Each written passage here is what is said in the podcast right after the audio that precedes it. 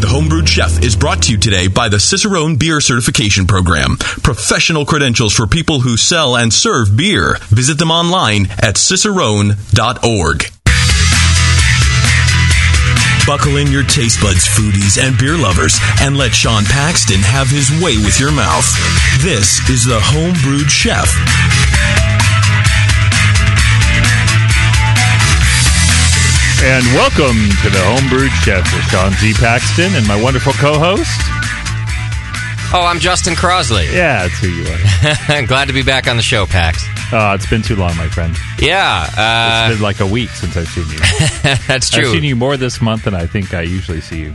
Yeah, well, we had, we did a little work together, and then the homebrew conference together, and then some fun together. So yeah, we've been getting to hang out a little bit. It's a lot of together time. Yeah, and I've been good eating times. good food because of it, so I like that. Well, it's always nice for me too because I like to feed you. Yeah, I need it. I wasn't going to go there, but my liver needs it too. seriously, it's been like a binge drinking, just all over the place. Right. Oh, good times though. Well, welcome back to the program, everybody. It's the Homebrewed Chef with Sean Z. Paxton. And of course, our sponsor today, and uh, like always, is the Cicerone Beer Certification Program. You can go over to cicerone.org and check it out how to become a certified beer server. And also, our webcam is brought to you today. You can go to justin.tv slash brewing network. And our webcam, uh, webcam is brought to you today by Firestone Walker Brewing Company and the great people down there. They brought you our webcam back in the beginning, and they're doing it again this month so that you can watch all the action here in the studio just by going to justin.tv slash brewing network. Big thanks to Firestone Walker for supporting the show. Big time. You're all decked out in the Firestone Walker stuff today, too, Pax. I I, like you, it. I've been down there a lot lately. yeah.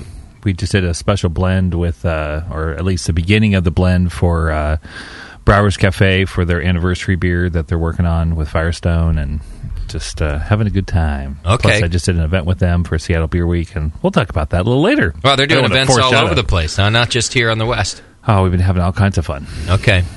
Well, it sounds good to me. Uh, we got a great show for you today because we're going to be talking about some of these events that Paxton is mentioning. Yeah, something completely different. Thought we would just kind of do a wrap up show just of all these different events because a lot of you guys actually have been to these dinners and uh, keep seeing all you guys wearing the hop grenade, and it's really awesome to see. And thought it would give the rest of you guys a little bit more insight on what's been going on and these different dinners, and try to encourage you, whether it's my dinner or any other beer dinners, just to get out. You know, it's so easy to get in a rut and you know eat at the same restaurants and Right. do something different. Go to a beer dinner. So I know that uh, down at the National Homebrewers Conference, which we're going to talk about today, uh, the Brewing Network had our anniversary party on the Wednesday night before. Yes, we did. And uh, one of my friends, uh, and, and on the governing committee with me too, Harold Gulbransen. Oh uh, yeah, Harold. Uh-huh. He came up to me uh, during our, our governing committee meeting on Wednesday morning, and, and he was real apologetic. And he said, "I just, I just want to say I'm so sorry. I, I can't come to the party tonight. Um, the one thing all week that my wife wanted to do." Was this beer dinner that's happening tonight? There was a beer dinner going on during the uh, during the How party. dare they? Did they not know? And he said, I, I have to go to. It's the one. You know, she's let me do anything I want all week, but this, you know, my queen The wants to go to the thing. to this beer dinner. And, and I, I looked at him. I said, Harold, that sounds fantastic. Uh, beer dinners are great. You don't have to apologize to me for that. So even when we're throwing uh, big events, Pax, I'm with you. If you have a chance to go to a beer dinner, by all means, man. do it because it's people like you that go out to these dinners that help make the just the it just explodes Yeah. because you're supporting whether it's me or it's another restaurant and uh, you're supporting the brewery and it's it's ultimately doing the same effect which is helping everybody by having more beer dinners because you're voting with your dollar you're you're supporting these events and I really think that they're critical in what we're doing and not just in the wine business but in the beer business to really help people understand how beer and food go so well together. Sure. I'm, I'm with you 100%. I can't say anything else. so don't come and apologize to me about missing anything for a beer dinner. Not at all. Yeah, go to them. But we were sad that we didn't feed them. yeah, that's true. But we did have the I think the longest line in the beginning there. Yeah. Everybody was standing in line for food, not for beer. It was kind of Right. funny. well, they knew that the beer would be there all night, but the, your food was going to go quick. And it did. It was like 50 minutes and we were sold out of 250 actually 260 sausages. That's so, pretty amazing. yeah, it was a good time. So, but we'll talk about that in a little bit. All right. As always, you can send feedback to the program, and Paxton uh, tries to reply to you, if not personally, or if not back on Facebook, or uh, if not uh, in an email. Uh, we try to do it here on the show. We pick some of the best ones and, and read them back to you. You can always send that to homebrewedchef at thebrewingnetwork.com. That's homebrewedchef at thebrewingnetwork.com. Send your feedback there. It all goes straight to Sean Paxton, and like I said, he tries to get to all of it. So uh, here's one from Mike. He wrote in, "Hey Sean, uh, a couple of guys from my homebrew, uh, homebrew club and I are pairing with a local chef to put on a beer dinner. His food, our beers. Hell yeah! The chef has offered the following as the dessert course: uh, cardamom roasted peach with almond financier and creme fraiche. he says we're not 100 percent sure what to pair with this dish. Can you make a suggestion? Thanks so much for your time and uh, keep up the good work. I look forward to meeting you at BNA six. So. So yeah, this is a pretty interesting dessert uh, with the cardamom. You kind of have that uh, warm spiciness that cardamom brings. Uh, I'm assuming it's probably going to be green. Uh, there's green and black cardamom. They have uh, whether using the pod or the actual seed is a little bit different. Uh, and then with the roasted peach, so you get some of that sweetness, you get a little bit of that honey, and then you get that nice almond finish, and then you get the tartness of the cream or the creme fraiche. Uh, I would probably go in the lines of a triple because you could play up some of the spiciness of the triple uh, with those Belgian yeasts and the the ester profiles, as well as some of the honey notes that that beer happens to have. Uh, a strong golden would work really well, like Damnation, or uh, even actually uh, funny how this happens, but Firestone Walker Solace would work really, really well with that too. Oh yeah. Yeah, it'd be uh, quite nice just to get the the flavor and the the wheat, or um, a nice, just more of a pale beer. You know, I won't go too heavy as far as a quad or anything like that because it'll just suppress a lot of those flavors. Uh, pretty delicate, um, but you know, you want something to complement here, not really contrast since you have so many different flavors. But I think that'd be really nice. Okay. Triple or a saison or a kind of a, a hef hybrid, if you will. So something like that. All right. Evan writes in, "Hey Sean, I just started to listen to your show after you cooked on a brewing TV episode, and I love it. The four ale nachos. That was yeah, a fun one. Those were good. One question I have is, how can I make a cheap and easy dish? Uh, I don't want to spend a lot of time or money in cooking it, but I want a lot of flavor. I have a small selection of common spices, and I don't want to spend money on whole spices or a whole bunch of different ingredients. Well, he really has listened to your show. Yeah, Uh, it's like I feel like I have a one hand tied behind Yeah, my back and a dull knife and sticking uh, it to you. Some rust somewhere in there. He says Guinness stew is my favorite dish ever, and I was thinking about using a slow cooker to cook chicken in a dry Irish stout I'm making, and serving it over mashed potatoes with something like flour to thicken it up. Something like flour. How That's would you pretty simple. How would you suggest I make Throw in the flour. I don't have any room for butter. How would you suggest I make a simple dish such as this? And how can I make it better? Uh oh. He's in for it now. Wow, I tell you, and how to make it better. Well, first go to your spice store, and then. no, Evan, I think uh, it, it's a great question, and I struggle with this all the time because how I cook versus how a lot of people cook, I know is a little different, and I know I'm a little eclectic that way. Um, but that's also why I think you're listening to the show. So, what I try to do with this uh, is if you were to take uh, butter, olive oil, some kind of medium there, uh, sear off your chicken breasts so they get a little texture. Uh, that's also going to sear in some of the juices. Uh, take out the chicken breast. Like a medium high heat pan and a saute pan, and then uh, add in actually a Dutch oven. I think would work a little bit better because you actually use that as a braising apparatus. And uh, go ahead and put your oven about 350, and add in uh, once the chicken breasts are browned on both sides, about four minutes or so. You don't want to cook it all the way through uh, because it'll actually finish the cooking in the beer in the pot add in some onions, uh, yellow onions, peel them, uh, slice them up. Uh, once they have just a little bit of color, um, add in a bay leaf. If you don't have a bay leaf, add a little bit of thyme. If you don't have any thyme, add in, you know, you could do uh, maybe a little oregano or marjoram. Um, I know I'm getting a little crazy here because these are a lot of ingredients, but you don't have to use any of that. And uh, you could add in at the very end when the onions are starting to get just a nice kind of light golden hue to them, add in a little bit of garlic uh, just a couple cloves. Uh, deglaze the pan with uh, the stout, whether it's Guinness or some other Beamish or other such beer. That's and, just uh, pouring a little a beer in and then scraping the bottom, right? Exactly, and Okay. you're going to remove all that fond, and that's all that flavor, and it's going to kind of make its own stock that way, if you will. Um, it's a cheap kind of stock, but it's a great way to also clean your pots and pans. Um, So it's actually kind of a win-win because you get all that flavor. Add in your uh, chicken breast back in, pop that, uh, and make sure you keep the skin on because that's actually going to help make sure that it keeps uh, a little bit of fat in there and protect the breast. Pop that into your oven for about 20 to 25 minutes. Uh, once the chicken's fully cooked, uh, temperature about 160 degrees, 165. Pull out the chicken, add in about a quarter cup to a half a cup of cream.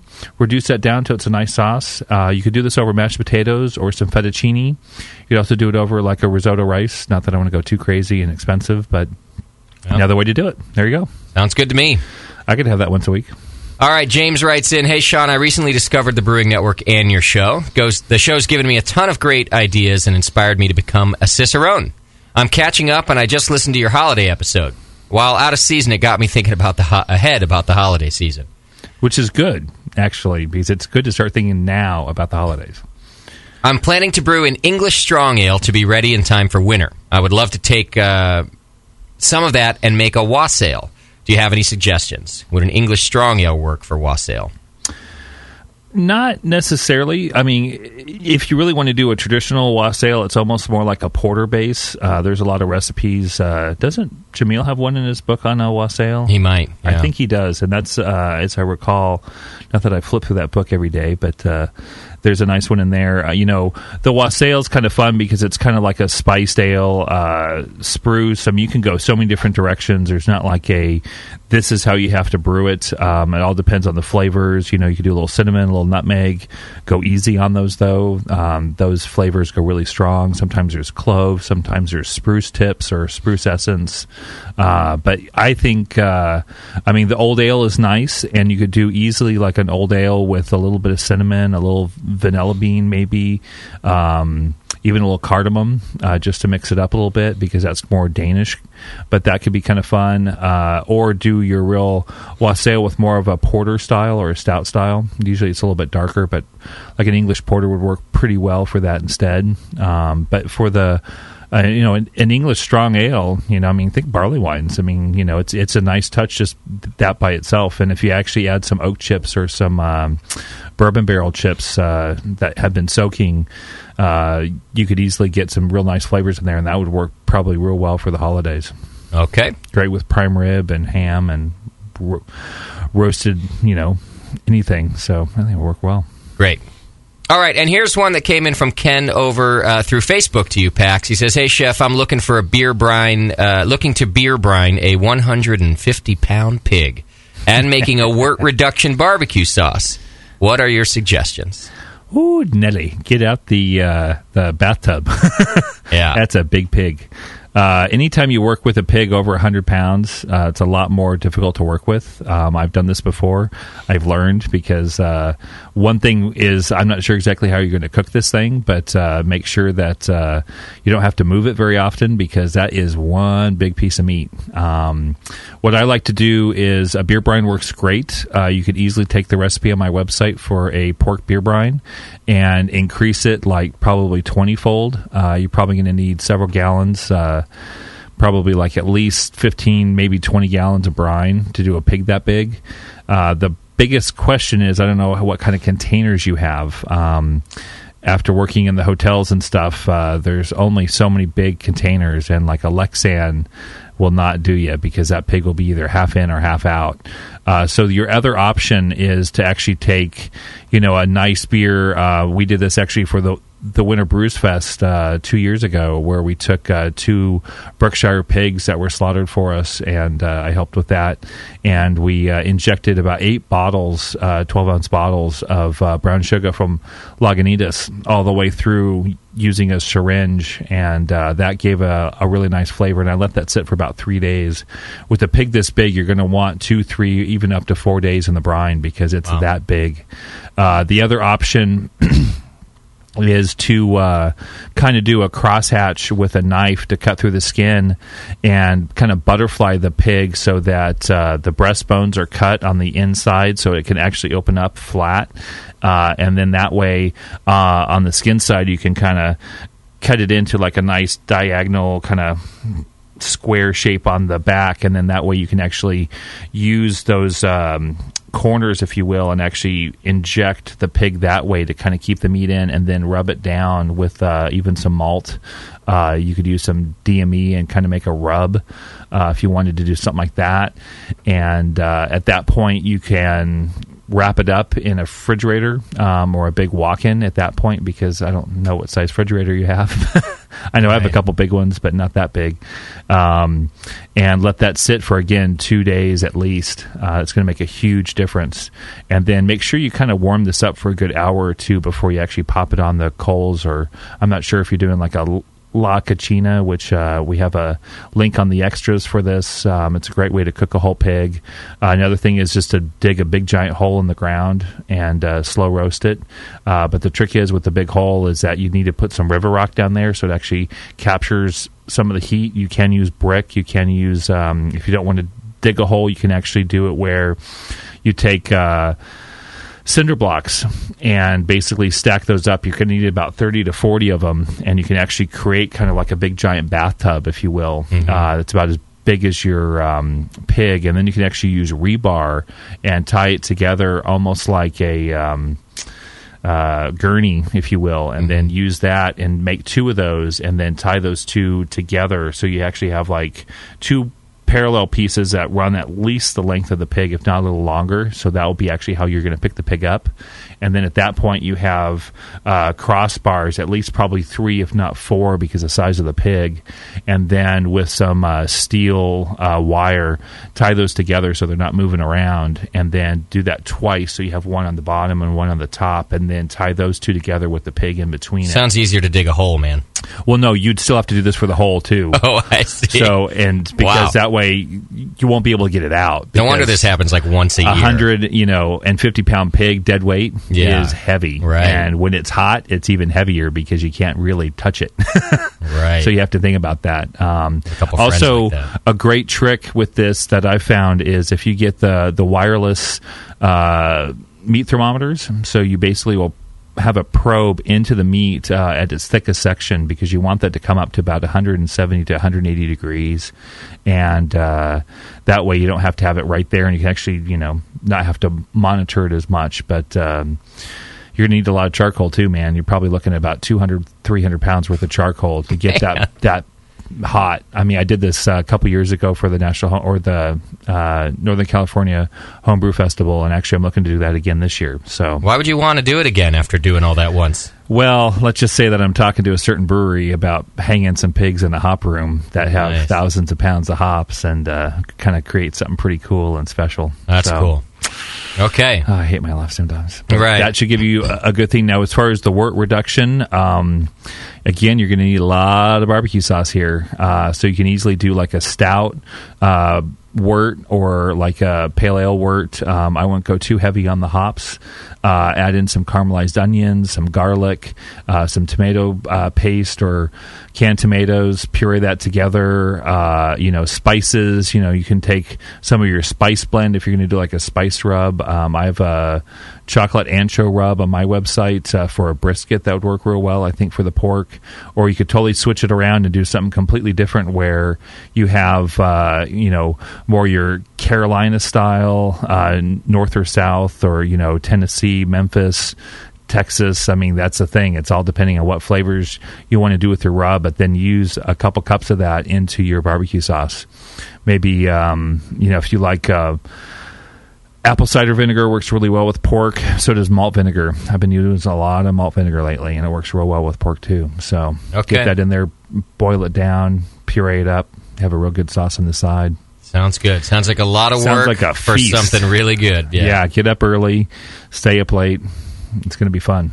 Okay, that's all the time we have for feedback today, but you can always send your feedback over to homebrewed chef at thebrewingnetwork.com. It's homebrewed chef at thebrewingnetwork.com. And it goes straight to Paxton. If he can answer you directly, he will. Otherwise, we'll put it on the show. Uh, we try to get through all of it as best we can.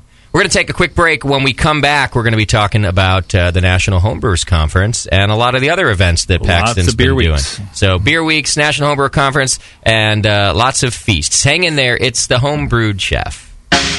When I order a beer, I want my server to know more about it than I do. I want someone who enjoys good beer and loves helping others enjoy it too. I want someone who knows how to pour a perfect pint for any beer style. I want a Cicerone. The Cicerone certification program is creating the type of people who help you enjoy great beer. Home brewers and craft beer lovers know beer is more flavorful and complex than ever, and it takes some serious knowledge to store and serve beer right. Cicerones know beer. There are three levels in the Cicerone program certified beer server, certified Cicerone, and master Cicerone. Cicerones are truly the sommeliers of beer. The best beer locations have a certified Cicerone on staff. Relaxed and unpretentious, Cicerones are tested on storing and serving beer, beer styles, flavor and tasting, the brewing process and ingredients, and pairing food with beer. Learn more about your next beer guide at cicerone.org. Certified Cicerone, because it takes top talent to present a perfect pint. A heretic is anyone who does not conform to an established attitude, doctrine, or principle. If you love craft beer, you're already a heretic. The very first thing we did when we started looking at the beers that we would brew, we got rid of all those recipes. We started from scratch. We've been pilot brewing the most creative things that we could think of and the most interesting things. We've completely gone away from style. Heretic Brewing Company is opening this spring in Pittsburg, California, and you can be a part of it.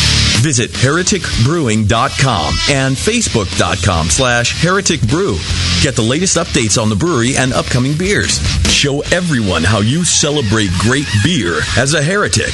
It's a fairly powerful word. Being a heretic, that means you're not settling for ordinary beer. You are going with flavorful, creative, bold, interesting beers. A heretic is looking for the best beers out there. Be a heretic. Don't drink ordinary beer. In the past year, the Brewing Network has been able to add two new shows, expand our studio capabilities and quality, and bring more beer information home to you than ever before. In no small part, this is due to subscribers like you. Thank you from all of us at the Brewing Network. Without your monthly support of any denomination, we could not bring you the very best in live beer radio like Can You Brew It, Brew Strong, and the Sunday Session. Haven't signed up yet? Join your fellow brewers in the BN Army. Sign up today at thebrewingnetwork.com for a recurring donation as little as $2 a month. Besides all the great live radio you'll support, every subscriber is automatically entered in monthly raffles for amazing brew gear like a conical fermenter, a temperature control system, or your own draft setup. Become a part of the BN Army today. Now, more triple bacon wrapped bacon with bacon demi glaze from the homebrewed chef.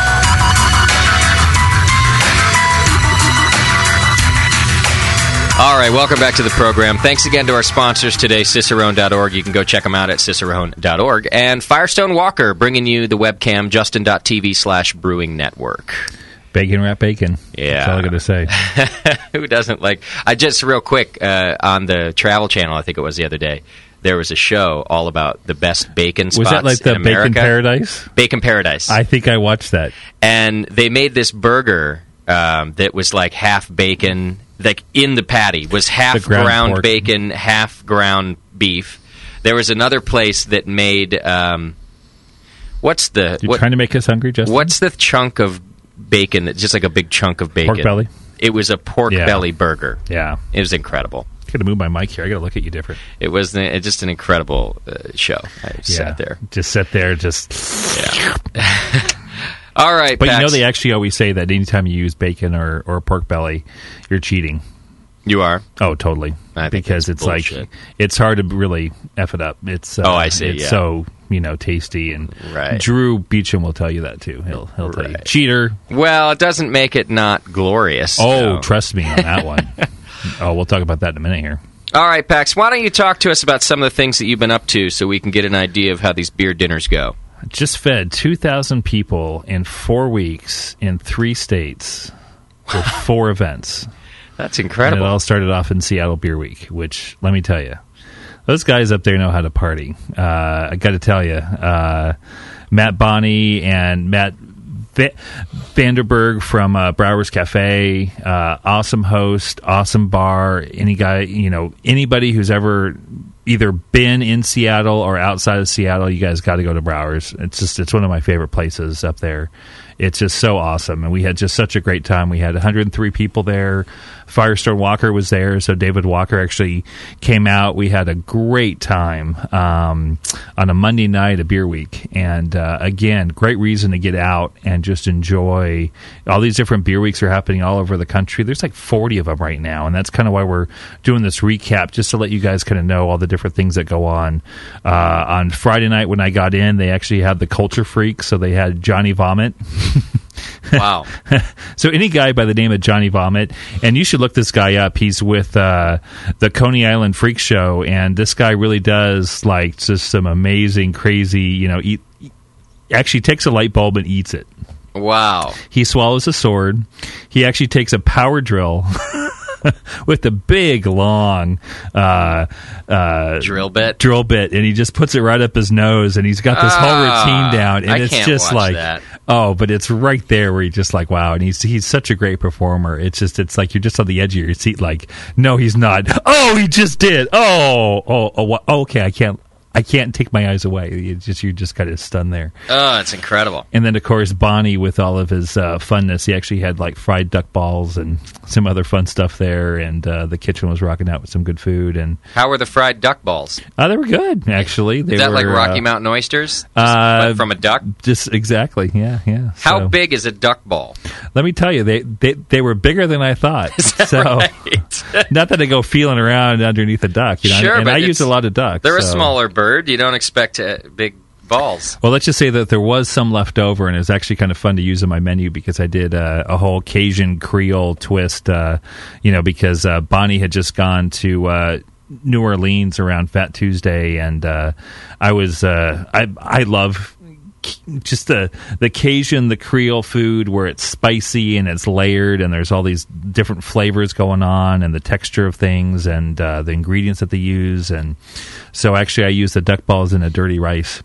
Wow. I thought uh, duck balls and rabbit kidneys and uh, some chicken livers and a few other things. Uh, how else do you make a, a dirty rice? You know, with duck balls. That you know? sounds that dirty enough to me. So, but we had a great time. It was really just uh, a really fun event. We did a ten course dinner. Um, a lot of real crazy stuff. Uh, a few of the things that we did that I really enjoy. I do uh, a Cajun prawn. So everybody does like a coconut, you know, coated prawn. I struggle with it half the time because I think that they're poorly done because either they're already pre-made, frozen, and they just pop them in the fryer.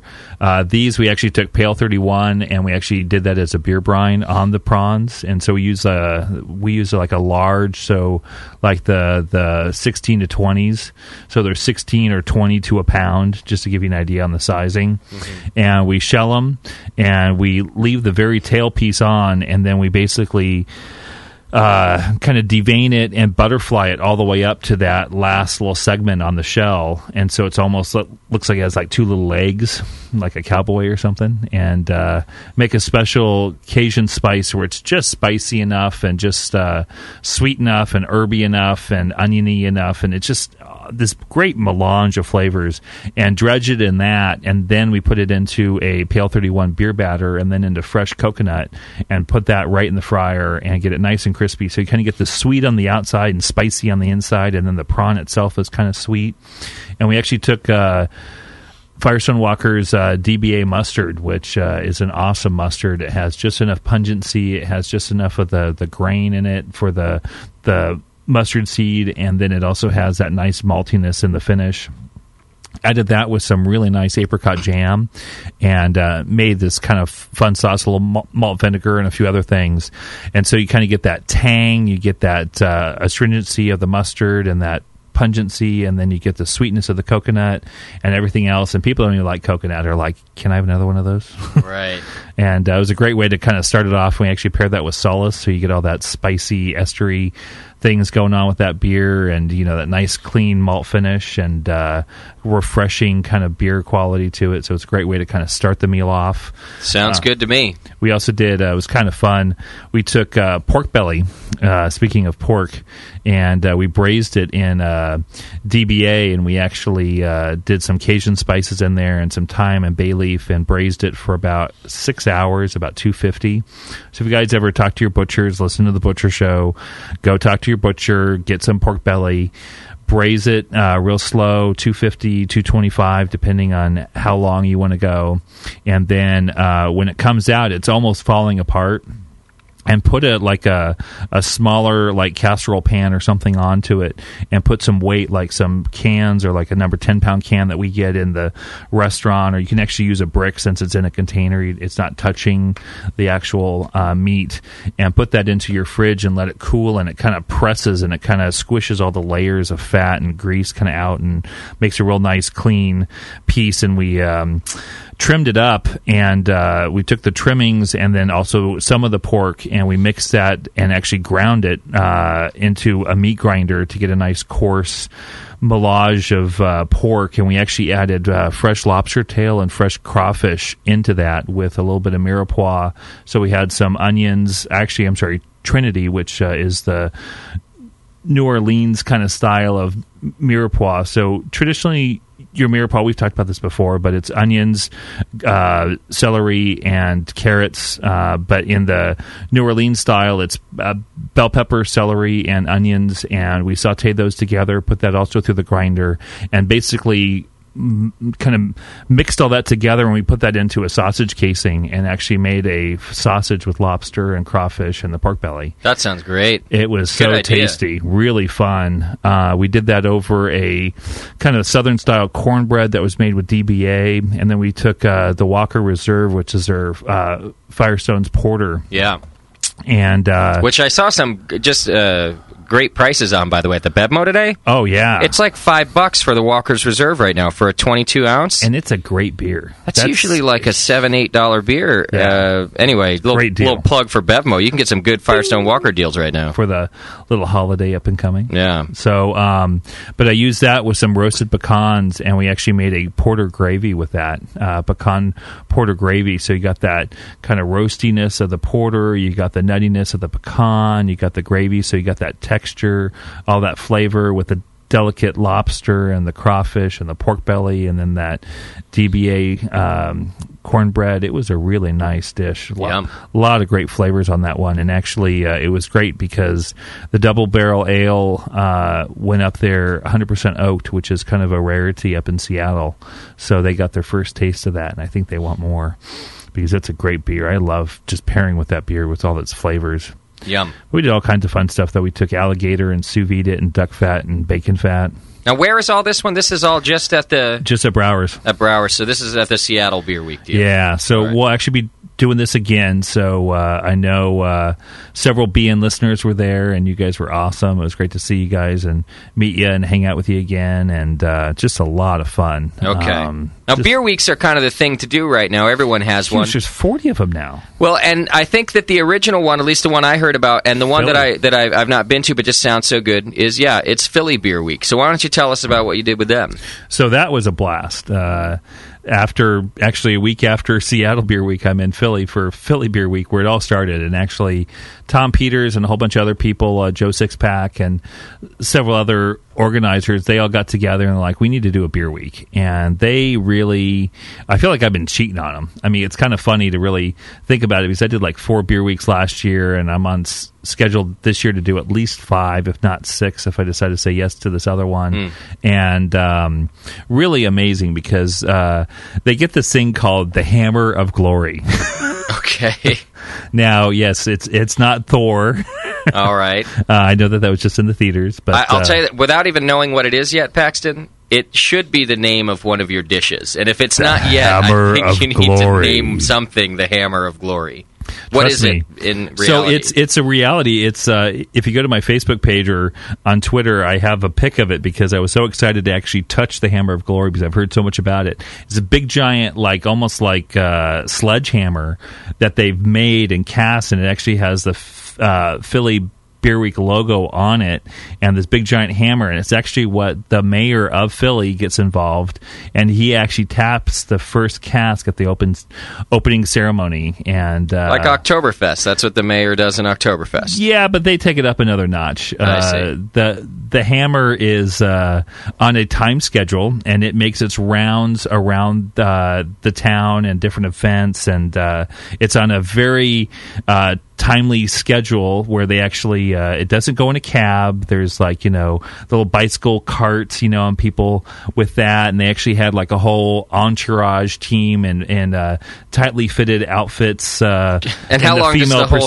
thing take? Uh, oh, it's huge. It's like, you know, it comes in, they do this whole opening ceremony, which is probably about 20 minutes, and then Wow. they kind of get some pictures with it, and then boom, it's off to the next event. I see. And it's like this whole progression, and it goes all the way around the week, and uh, it pops up at different events, and, you know, people are all of a sudden holding the hammer of glory, and it's like, ooh, the party really started. It's, it's a great party because the hammer's here, and, I like it.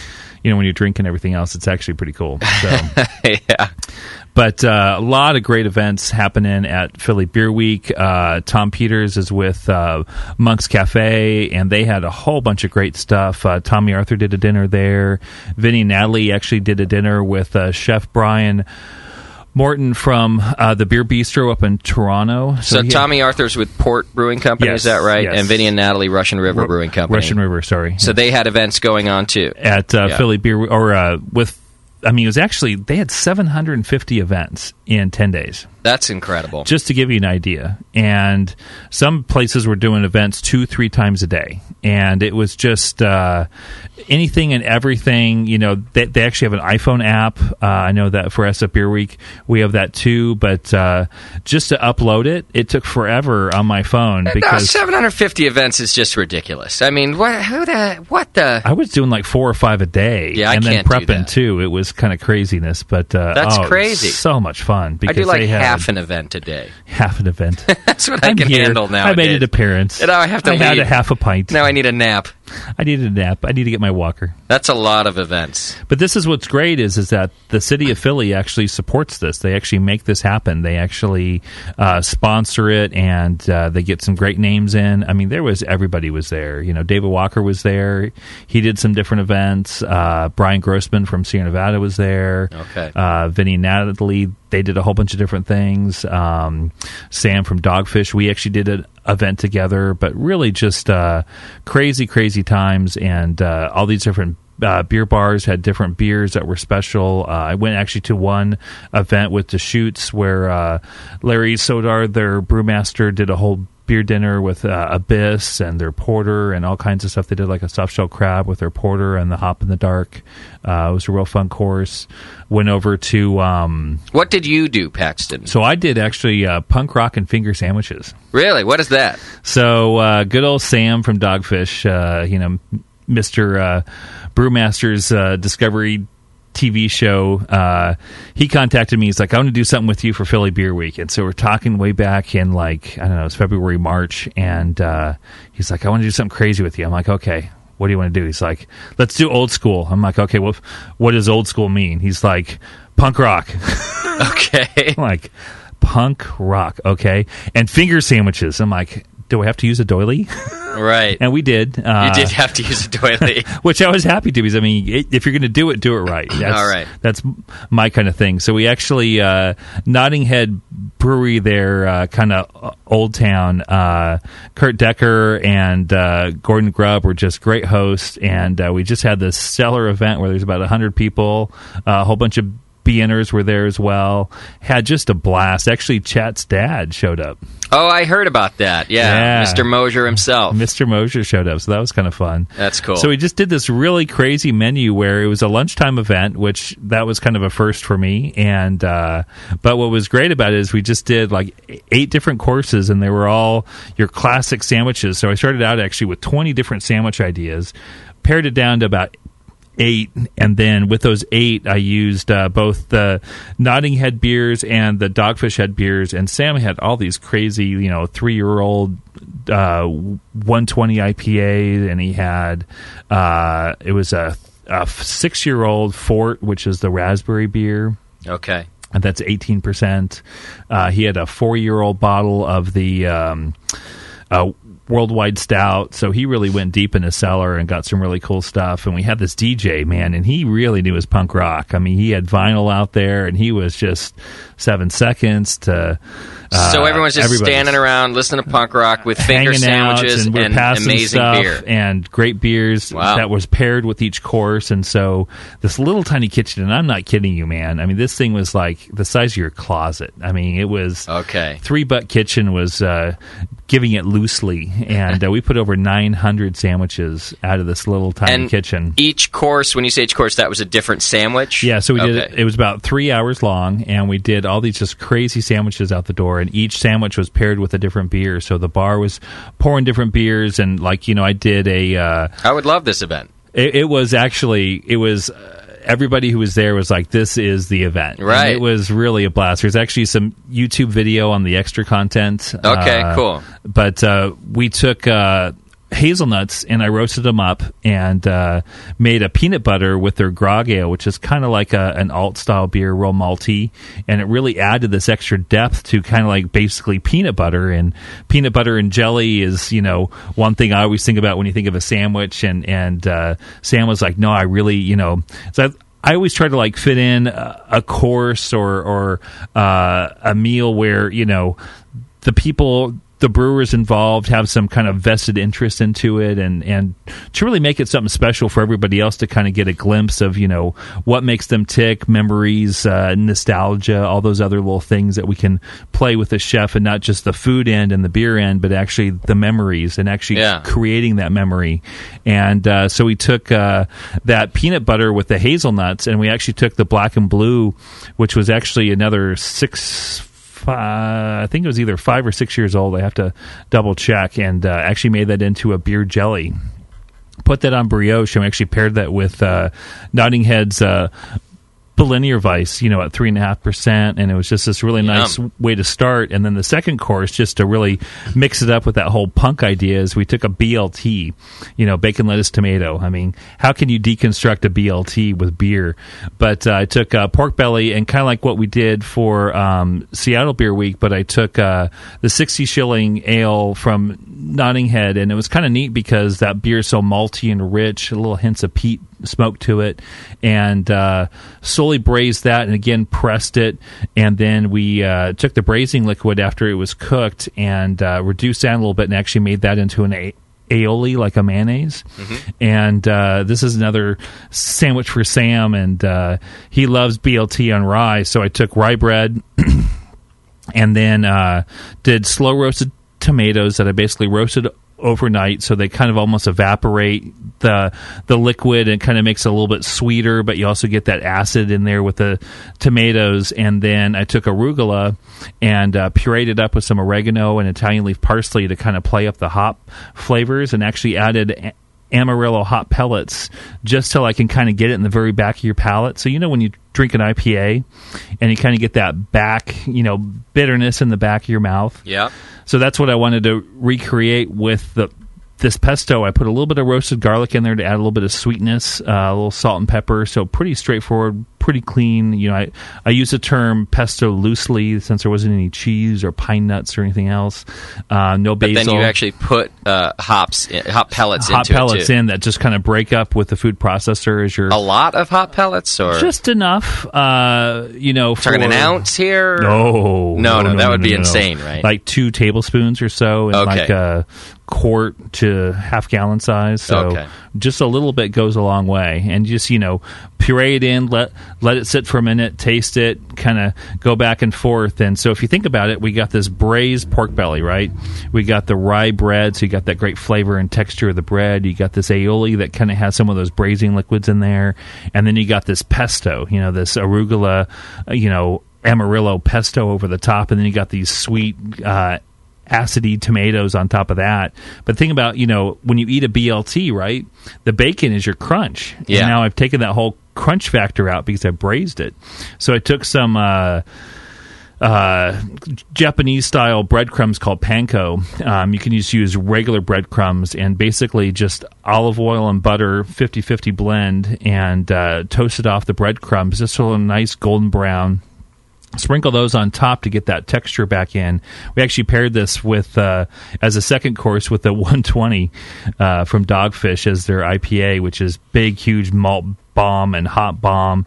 And so that malt with the belly and then the hop with the pesto, it was like the perfect pairing. It was I was so great. pleased at how well that turned out I could eat several of those right now. That it was awesome. just a blast and it really shows you like you know kind of the thought process that went into the dish and the whole event and you know basically we did this for eight different courses we did a cubano we did a reuben the reuben was off the hook anybody Okay. who was there that talked about it it was the reuben Wow. we did a uh, Palo like- Santo uh, beer brine uh, for about seven days on the brisket, and then we actually smoked it. Uh, for those of you who watched his show on the Discovery Network, uh, he had a surfboard company from Maine that did cedar, so I was actually able to get some of that cedar wood and also the Palo Santo wood, and actually smoke the brisket after it had been cured like a pastrami for uh, about six seven days, and we smoked it for eighteen hours wow.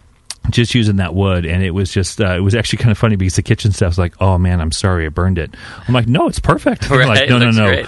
i'm like no really taste it. And they're like oh my god people are having an orgasm just by just one little bite of this stuff. It was so much fun. And we chopped that up and we used that for you know the the reuben. I mean it was just off the hook. Lots of fun stuff. Well, the whole event sounds good. I'm sorry that I, I missed that. Uh, I think you'll have to do one of those again because it just sounds great. well it's actually funny. There might be a, a repeat re- performance uh, we're in talks about doing something so Great. really great stuff All right, we have to take a quick break. When we come back, we're going to talk about the National Homebrewers Conference and the Grand Banquet. Which you, how many people did you feed at the Grand Banquet alone? Oh, that was just another fifteen hundred. More from the Homebrewed Chef when we come back right after this. Pintley is your personal beer connoisseur, and you don't even have to leave a tip. Pintley.com learns your taste in beer.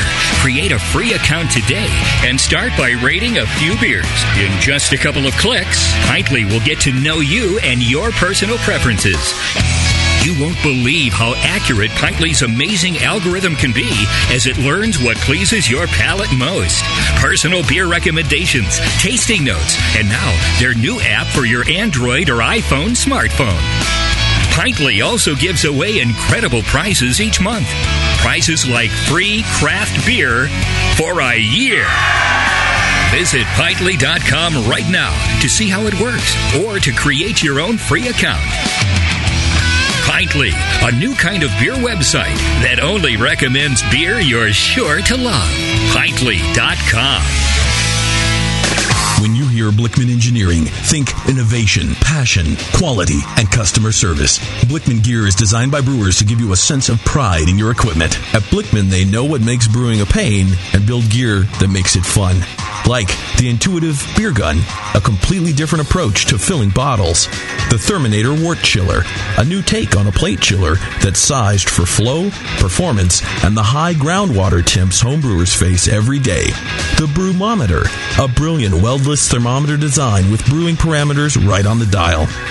The Auto Sparge, ultimate simplicity for preventing an overflow or running your mash tun dry. And much more, like the modular top tier brewing stand, conical fermenters, and their Boilermaker brew pots. With more cutting edge equipment coming soon, keep up with the latest from Blichmann at blichmannengineering.com and stay on the cutting edge.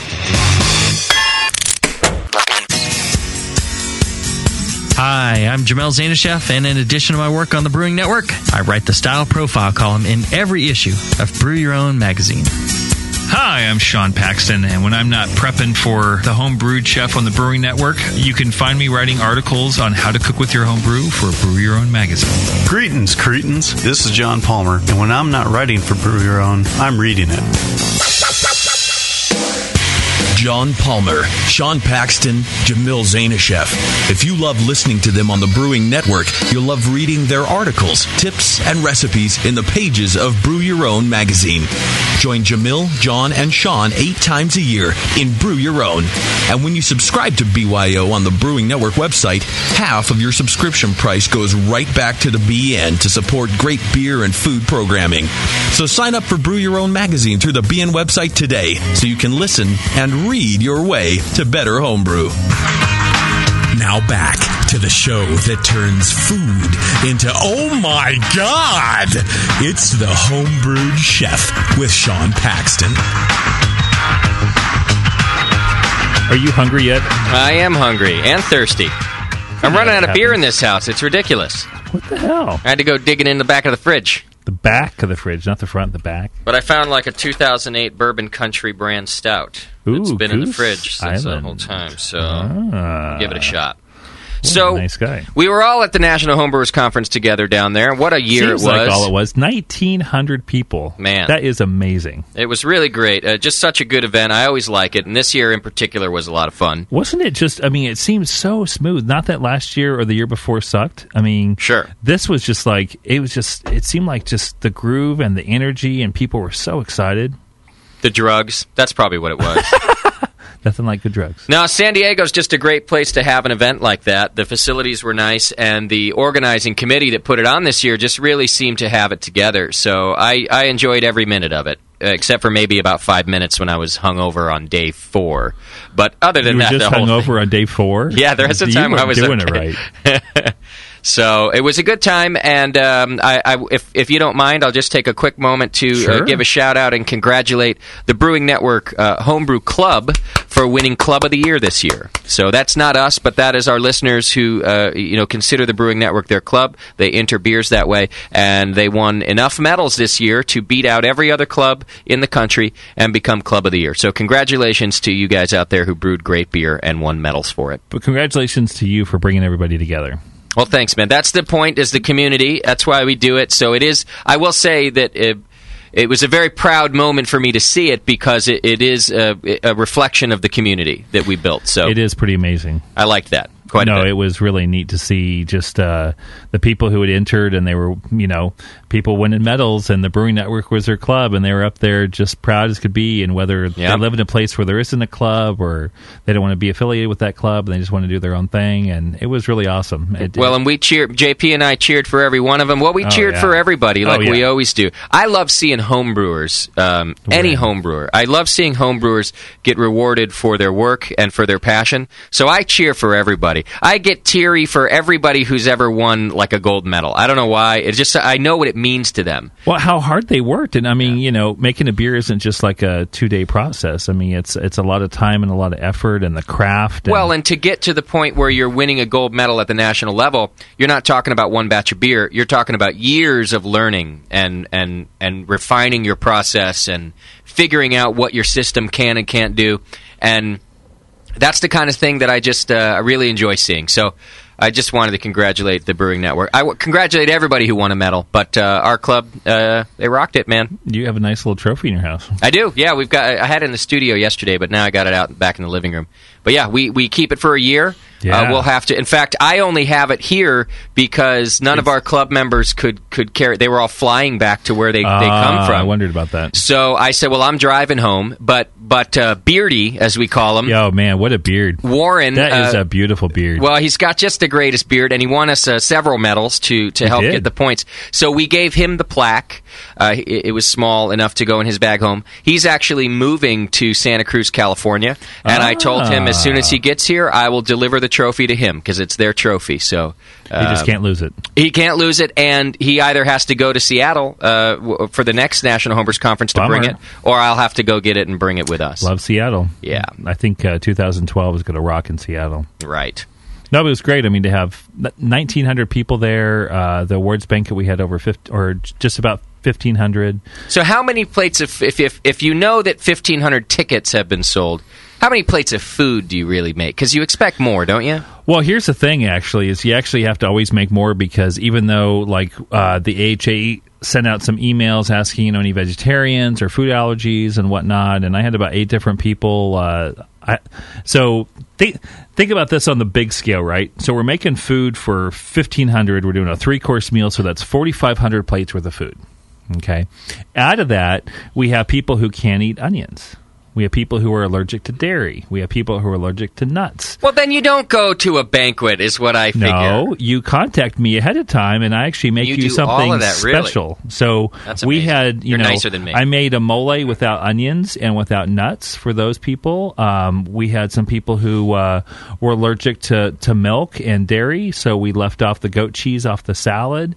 Everything else was there. Uh, a few people were vegan, and we actually did a roasted pepper for the vegetarians that actually ended up being vegan as well, where we took. Um, I tasted some of that actually because we had some of them Oh. vegans at our table. Some of them vegans. Some of them vegans. I think it was Nate and Nicole, wasn't it? Nate Nicole Smith, Yeah. Nate Smith and Nicole Ernie. But you and- know, she'll always put my sausage in her mouth. So I know that that sounds wrong, but it's so but right. it's so right. I want to say uh, uh, that that uh, Hi, vegan JP. dish. Where'd you come from? I'm Wow. here, man, I'm here. Uh, that vegan dish, uh, I kind of liked a little better.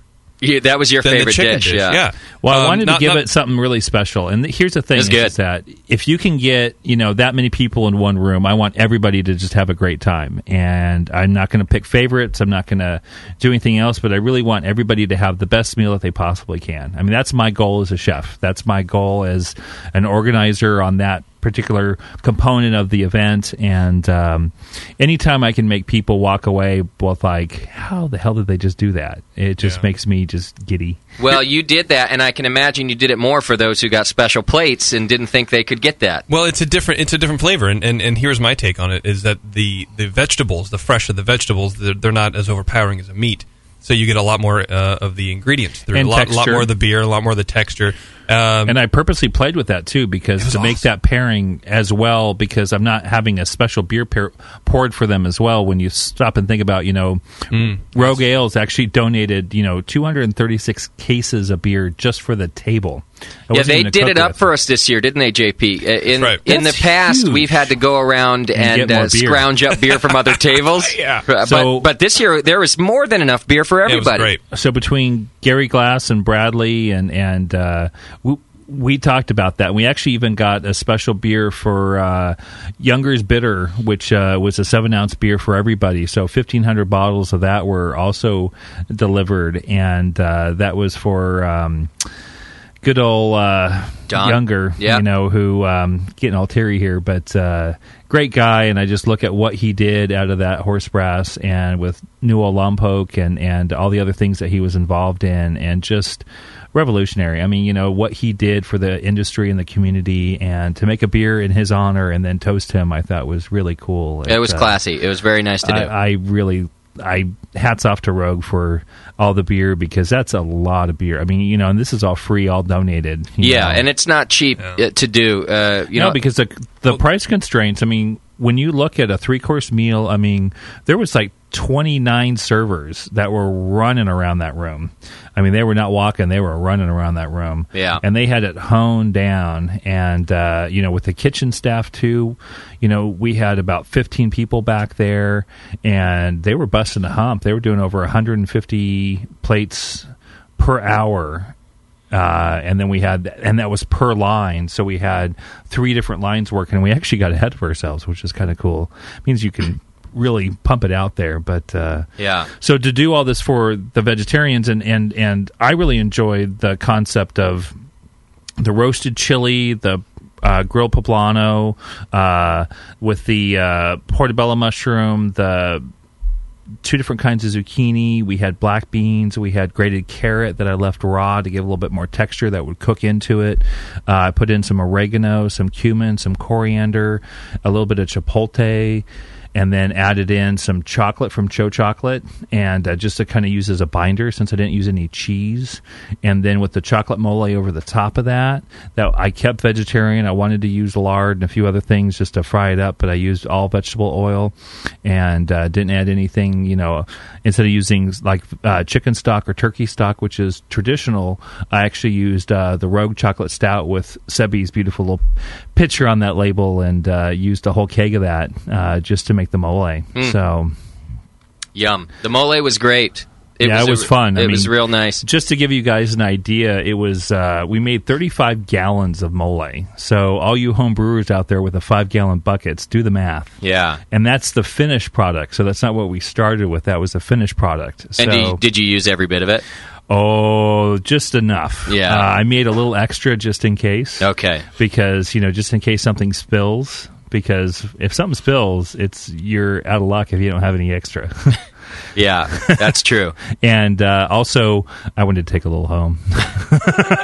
Nice. Okay, a lot home. But uh, what Now- was great though is so we used five different kinds of chilies and eight pounds of each chili. Just to give you an idea, so we had two guys just prepping chilies all day, and they would take the chilies and they got. I mean, the town and country did a great job, and Chef uh, D- Daryl Furr from uh, the town and country there, the banquet chef, he was just a real joy to work with in their purchasing department because I gave them a pretty eclectic list, and I was not expecting it all to come in, let alone be able to be found, let alone be fresh.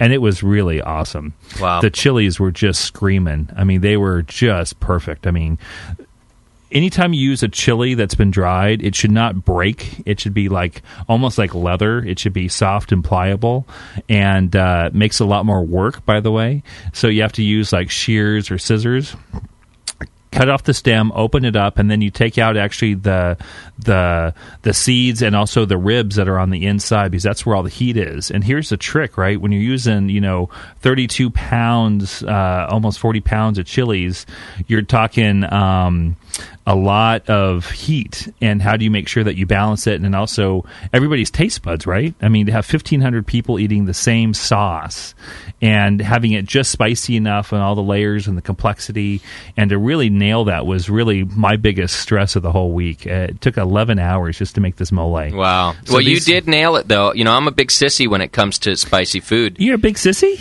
and you, it was just spicy enough. just I mean, right was, when it got there and you like it was oh. hot, yeah, oh. right when you're just about to go. Oh, it's going to get hot. It's going to be, you know.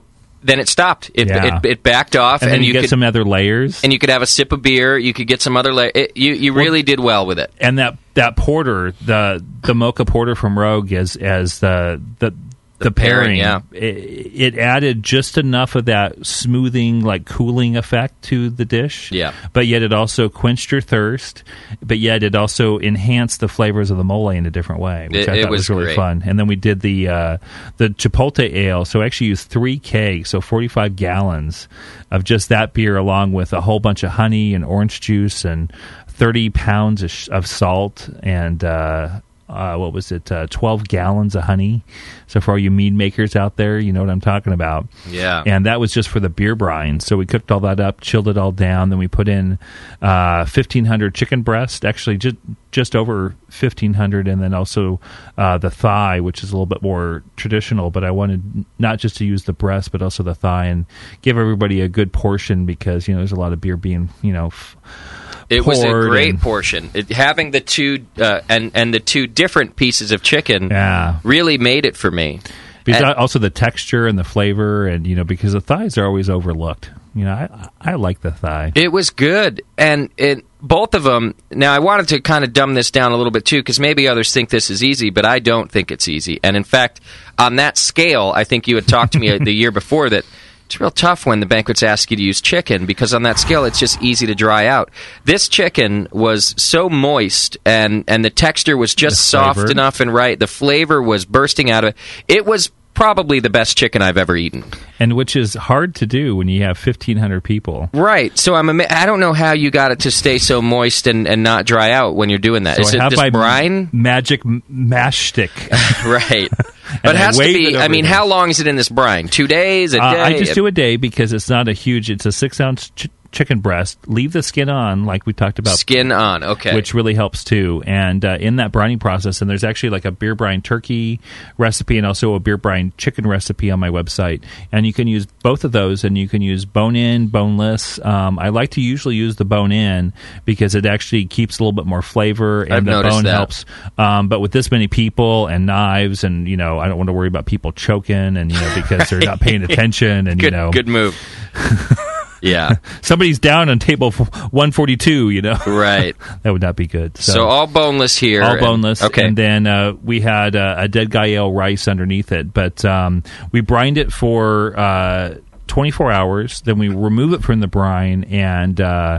So I mean, you start to think about how many containers and how many shelving racks that we use just to keep this all refrigerated overnight, and and uh, so that's the biggest trick right there is to work with the kitchen to see what kind of equipment that they have and how we can do this because you know we use a big giant steam kettle and make sixty plus gallons of the brine, and then chill it down. So that has to be dropped down to like 34 35 degrees. And then from there we uh, put everything into containers and then pour the brine all over the top, mix it up every 12 hours. So it's real even. And then at that point, we'll uh, take it out, dry it. And that's a real critical component where, you know, we kind of let it air dry on sheet trays, uh, like your cookie sheet trays, but big giant ones. And we have a rack on it. So it actually, it's not sitting directly on the sheet tray. So actually, the air movement can move around and it kind of forms a little bit of a. Pe- pellicle, a little bit different than your lambics and stuff, but it kind of allows it to kind of roast up and crisp up. And we actually, at that point, we you just, do that in the fridge, right? in the fridge Okay. overnight or about 12 hours Okay. and then uh, we take these pieces of chicken and we actually sear them really quick on a really hot grill skin side to actually get some nice marks and some caramelization because you want that Maillard reaction. You want that caramelization of the skin and those proteins to really get that texture and that flavor because since you know there's no barbecue big enough to actually do it all at once, right? And just do it right out the door, you know. Yeah, So this is something that we actually start early in the morning, and so the the meat is still raw at this point.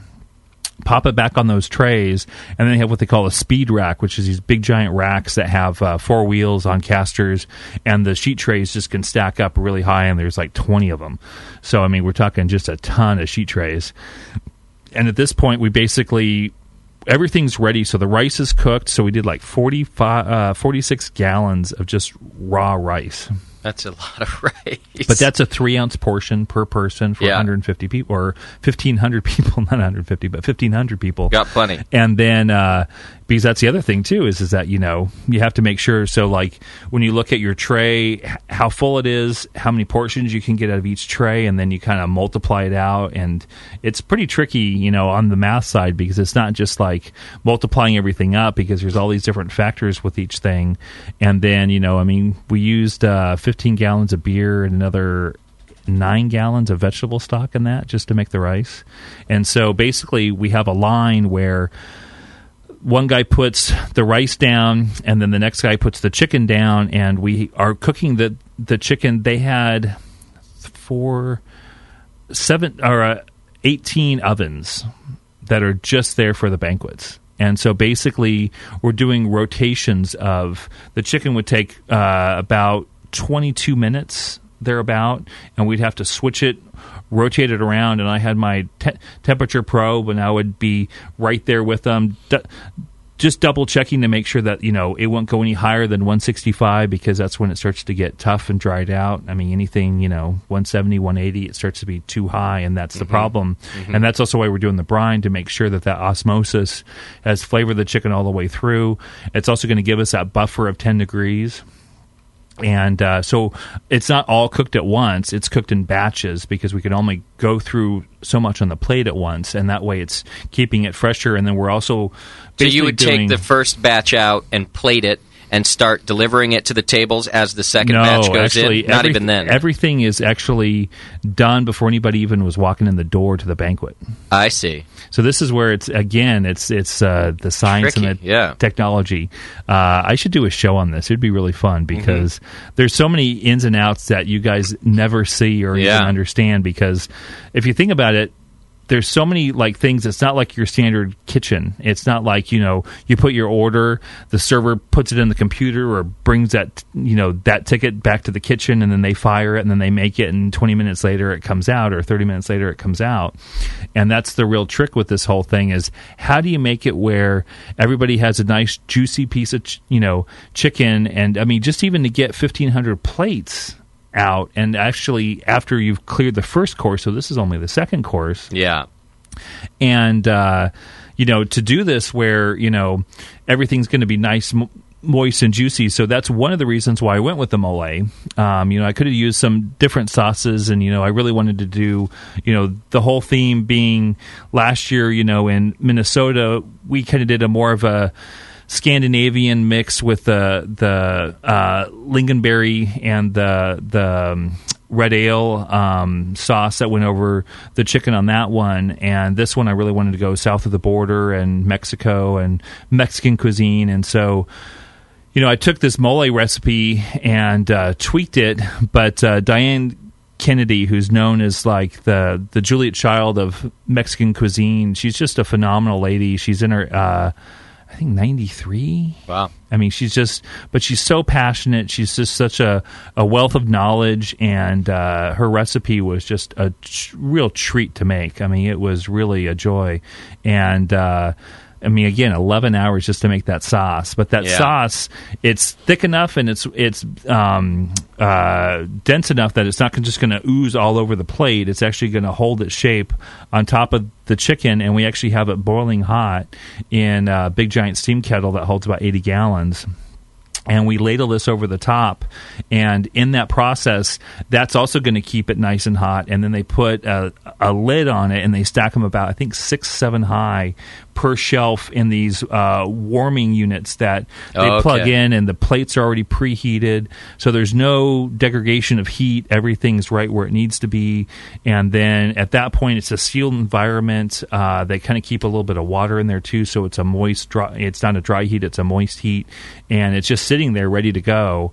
And the first course we've already made that morning which is just a salad. Mhm. and it's not dressed. We have the salad dressing on the table because logistically that would be just be a nightmare if, we did it any other way Yeah. and so that's already done. And same with the dessert, we did that hot flan, and that was actually all done, all plated, ready to go. So by six o'clock, pretty much everything is just like okay, and now it's just time to plate. So all the food's made, and at that point, we're just putting it all on plates. So that's how you're able to be out there eating with us. It's a trip actually because there's very few menus, and it's usually just these that I'm actually able to hang out with you guys. Yeah. and, and uh, get up and talk about everything, and you know, I like it. Enjoy the food at the same time. Well, the whole experience was wonderful. It was uh, And how like was I that said, flan? I had uh, so many people come up to me and they were like, "That flan changed my life." Oh, it was great, especially because flan sucks. Let's face it, I hate flan.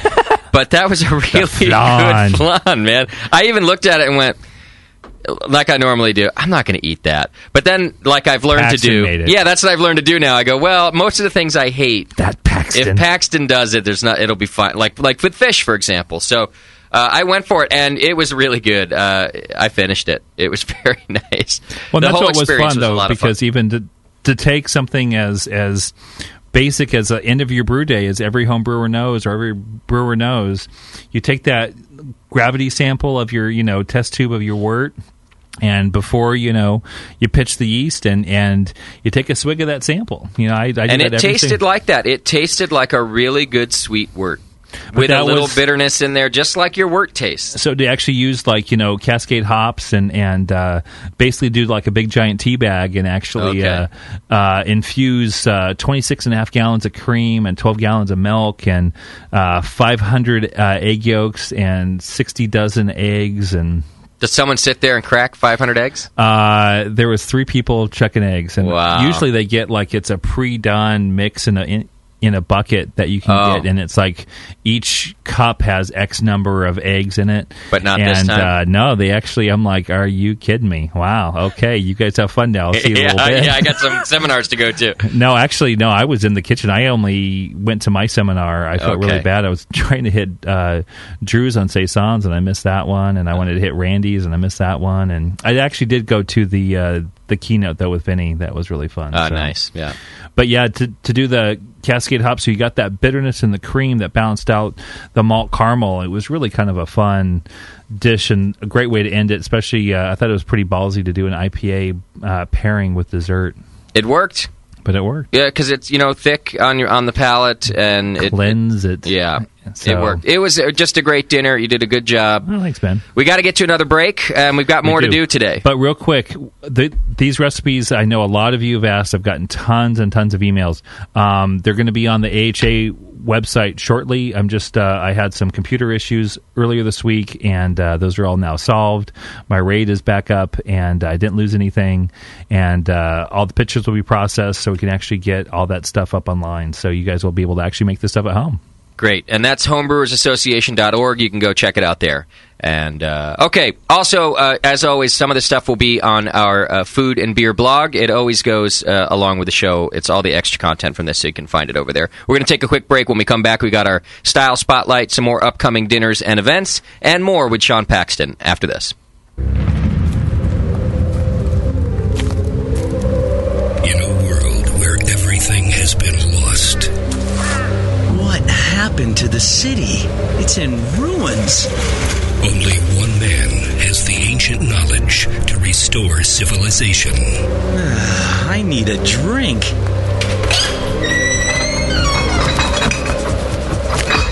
Oh no, the liquor store's been ransacked. You looking for beer, stranger? Boy, all the liquor got drunk up in the first 25 minutes of the apocalypse. Wait, there's still some bottles over. Oh no, those are non alcoholic beer. I reckon you better stick to arrowroot tea and a desperate nomadic existence like the rest of us. People, I'm a home brewer. I know how to make alcohol. oh, it can't be done. Come with me if you want the beer. Okay,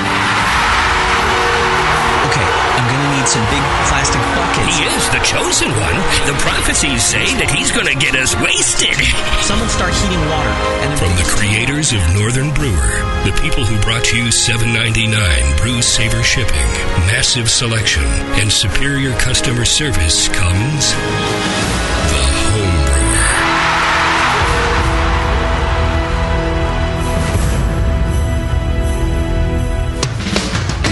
Downtown Joe's, located in the historic Oberon building in beautiful downtown Napa, California, offers an award-winning brew pub experience from 8:30 a.m. to 1 a.m. every day. For 15 years at the corner of 2nd and Main, Downtown Joe's has been voted best night spot 7 times and best brew pub for the last 4 years in a row. Brewmaster Colin Kaminski's handcrafted ales, like his Tail Wagon Amber Ale and Double Secret Probation IPA, are the perfect accent to riverside dining, live music, and a relaxing outdoor patio. Don't miss the Beer of the Month, special rotating taps, and the BN Army Member Special. Wear your BN gear, get 10% off your beer. Visit downtownjoes.com to make reservations, peruse their extensive calendar of events, or just read more about their fantastic beers. Come enjoy the fine beer, food, and music. Downtown Joe's, the award winning brew pub where you'll feel at home. BN Army, HopTech has a great discount waiting for you. Do you often find it difficult to find specific specialty ingredients for your homebrew recipes? Well, listen to this. HopTech stocks 59 different grains to choose from, 39 varieties of pellet hops, and 8 kinds of whole leaf hops. And HopTech not only carries Wyeast and White Labs yeast for you, but also Fermentis, 04, 5, 6, 23, 33, and T58 Belgian yeast, plus Cooper's, Nottingham, and Windsor yeasts. Got your recipe ready to go? Pick up some great brew gear like new long and short sleeved shirts, games, and more. HopTech's new website is being updated every day with new items. If you don't see it, call the shop. They're open six days a week. BN Army and AHA members get a 10% discount, and active military personnel get 15% off. Visit hoptech.com today for great selection, great service, and a great discount. Hoptech.com. This is Matt Brynildson from Firestone Walker Brewing Company in Paso Robles, California, and you're listening to the Homebrewed Chef.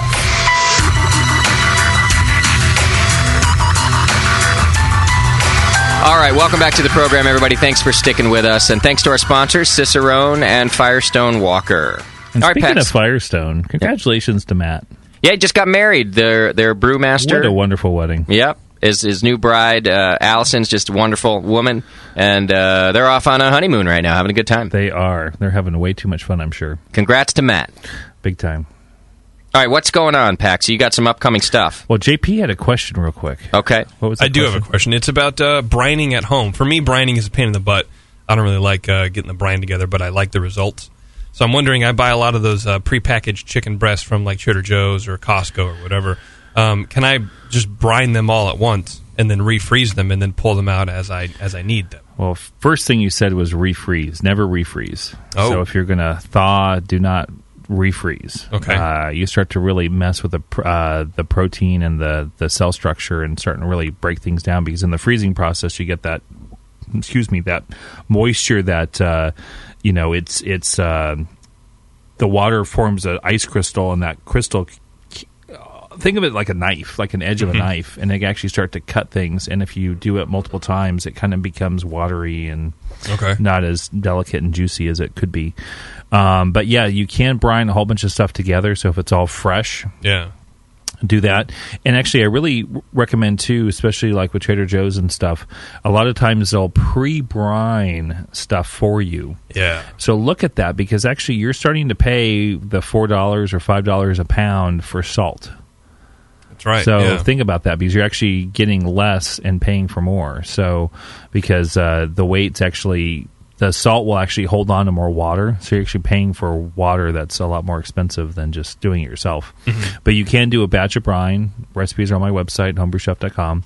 And uh, you could do a whole bunch at once. And then if you have like a seal a meal, you could do it that way. Um, Okay. You could also do it in the freezer. Um, but, you know, get as much of the air out of those packages as possible so that way you don't have to worry about freezer burn.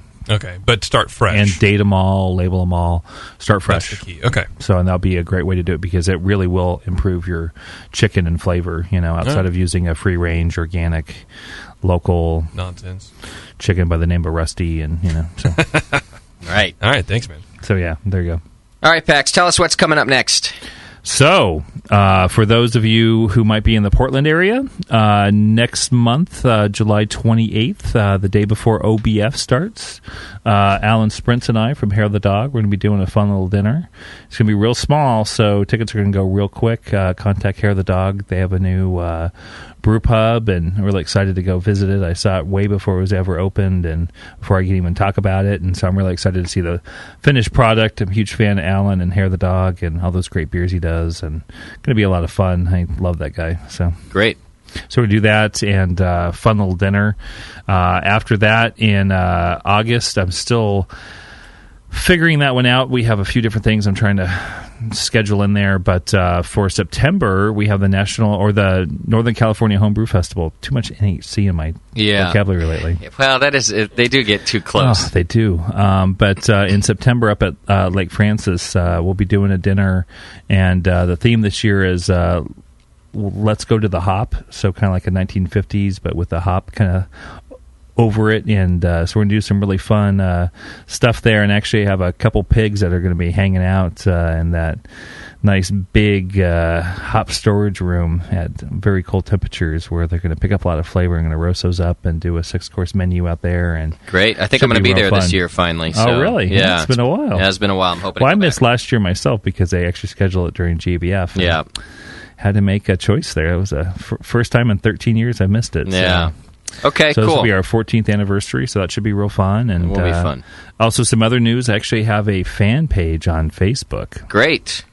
So, Homebrew Chef, take a look. Just Homebrew Chef. Uh, three words, Homebrew Chef. Okay. And uh, it's with my new logo on there, and uh, you'll be seeing a whole bunch of new stuff on there. But I recommend you become a fan. And then we can get updates about what's going on. And updates on what's going on, other events, uh, dates for new events, uh, and also website stuff that's about ready to come out. So okay, so yeah, so lots of great stuff coming up. Sounds good. And now, speaking of fun stuff, you know, with the the summer and the you know just the heat and like in Philly, man, the humidity is just thick out there. I'm not exactly sure how people live on the East Coast.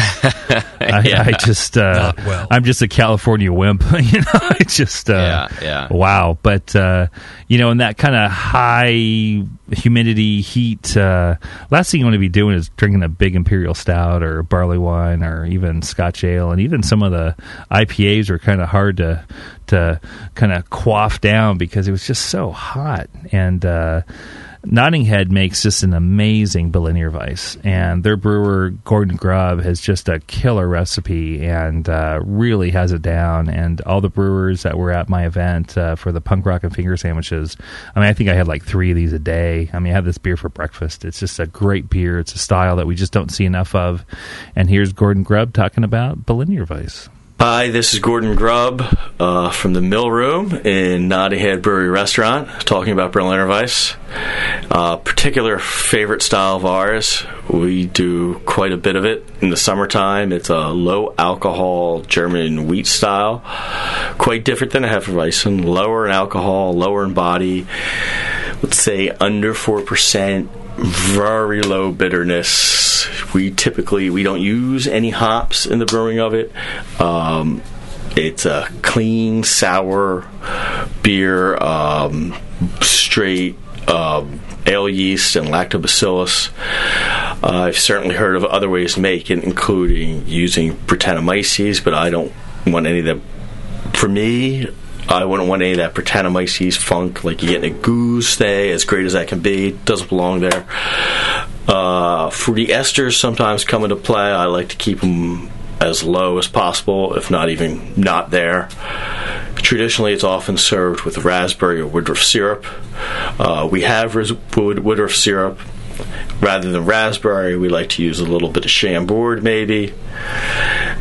Basically, this is a thing that when it's hot out, maybe humid, it's not pleasant walking on the street. You come upstairs and air conditioner's going, and you get a pint of Berliner Weisse, and your whole world gets a little bit better. And let me tell you, it did. Uh, that beer was just the most refreshing. Uh, it has that nice tart lactic uh, thing going on, like you said. Very little Brett. Um, I'm not a huge fan of Brett in my Berliner. I do agree with Gordon a lot. He's won a lot of medals with this style. Um, and there's really it's it's a trippy beer to brew for all you home brewers out there. This could be like the next session beer. And all you pro brewers out there, please start making this beer because I will buy it, and I know other people will buy it because the beer that is available from Germany is like five dollars a bottle for a three and a half percent. You know, yeah, about three two, three one, and there's no hops, so you don't even really need to boil this. It's a trippy, trippy beer to make. No. But uh, it's actually kind of funny too because uh, I've made this a few times, and when you go and you have so little grain in your mash, and and it's just hard to hit your temperatures because you're just so used to having you know three times the amount of grain, and you don't, and it just ch- changes your whole brew day. But uh, when this beer's finished, you know, you can have it by itself, which I really enjoy. They do a Woodruff syrup that's kind of like if you take almonds, vanilla, and put it into a green syrup. It makes a green tinted beer, which is really pretty cool because anytime I've ever ordered it, uh, there's a restaurant in San Francisco called the the Suppenküche or Suppenküche, and uh, this green beer walks through the room and everybody starts ordering it. It's so funny. You can almost, it's like clockwork. Yeah. One, two, three. Everybody wants it. Go. And all of a sudden you start to see like three or four of them come out of the bar. Uh, but really kind of a fun, it kind of drops the, the lactic out of it, uh, changes the flavor profile a little bit. Uh, the other idea is to use the raspberry syrup, and I really love the Chambord idea because actually I did have that, and uh, it's really you know black raspberry uh, liqueur essentially really kind of fun. On the pairing side and food side, uh, we did this with my PB and J with Dogfish. Uh, it works really well. So for those of you who want a nice simple sandwich with little ingredients, uh, it's a good good way to do that. Uh, also for whitefish, uh, your halibut, your snapper, your cod, your sole. Uh, also shrimp, scallops uh, even lobster. I could totally see that you could use this as a poaching medium. Uh, you can also do this as uh, like a little bit of a, just a uh, lightly warm it up and pour it over the fish. Uh, would be really nice too. Uh, great with cheese. Uh, it's really a versatile beer. Uh, you can use it as a salad dressing instead of vinegar, and use like a real fruity olive oil with it to really br- bring out those esters. And but do ask Great for this style. beer. Go out of your way to find it. Love it. It's one of my favorites too. So I'm glad we Oh, got to do it. And you can drink a lot of it and still be completely sober. Right. For those of you who just like to drink for the drinking purpose of drinking. yeah, then you still stay sober. Oh, All right, Pax. Wonderful show. Thanks for sharing your experiences with us uh, out on the road there. I feel like you guys were all there. I like it. Yeah, you told us some good stuff. I can't wait for the next uh, sandwich event. I like that idea. And for those of you who haven't started looking at your calendars, uh, second or third weekend in June for Seattle. uh, start for the looking- next uh, National Homebrewers Conference. right? Exactly. It's going to be, I think, a blast. It's. Uh, I highly recommend if you guys have never been, go and let's do it. All right. Don't forget, you can send feedback over to the home brewed chef at thebrewingnetwork.com. Home brewed chef at thebrewingnetwork.com. Send your feedback over there. We'll do it here. Our next show coming up in July. We want to thank our sponsors, um, Cicerone Beer Certification Program over at cicerone.org. And our new sponsor this week, uh, this month, is Firestone Walker Brewing Company, who bring you our studio webcam. You can always watch the live studio webcam at justin.tv slash brewing network. And when we're not live, uh, the old shows are posted there too, so you can watch uh, this program, for example, if you're listening on podcast. You can still go to justin.tv slash brewing network and find it over there. Uh, okay, so next time we'll bring you more good beer and food from Sean Z. Paxton. Yeah, we'll have a good time. Don't forget to sign up over on his web, uh, his new fan page on Facebook by searching for Homebrew Chef. Or on Twitter. Or on Twitter, which is also Homebrew Chef. Yep. Yeah. Check it all out there. Thanks for staying with us. Thank you, Sean Paxton, for sharing. And thank you. All right, buddy. We'll see you next time. Have a good one, guys. Cheers. Ciao.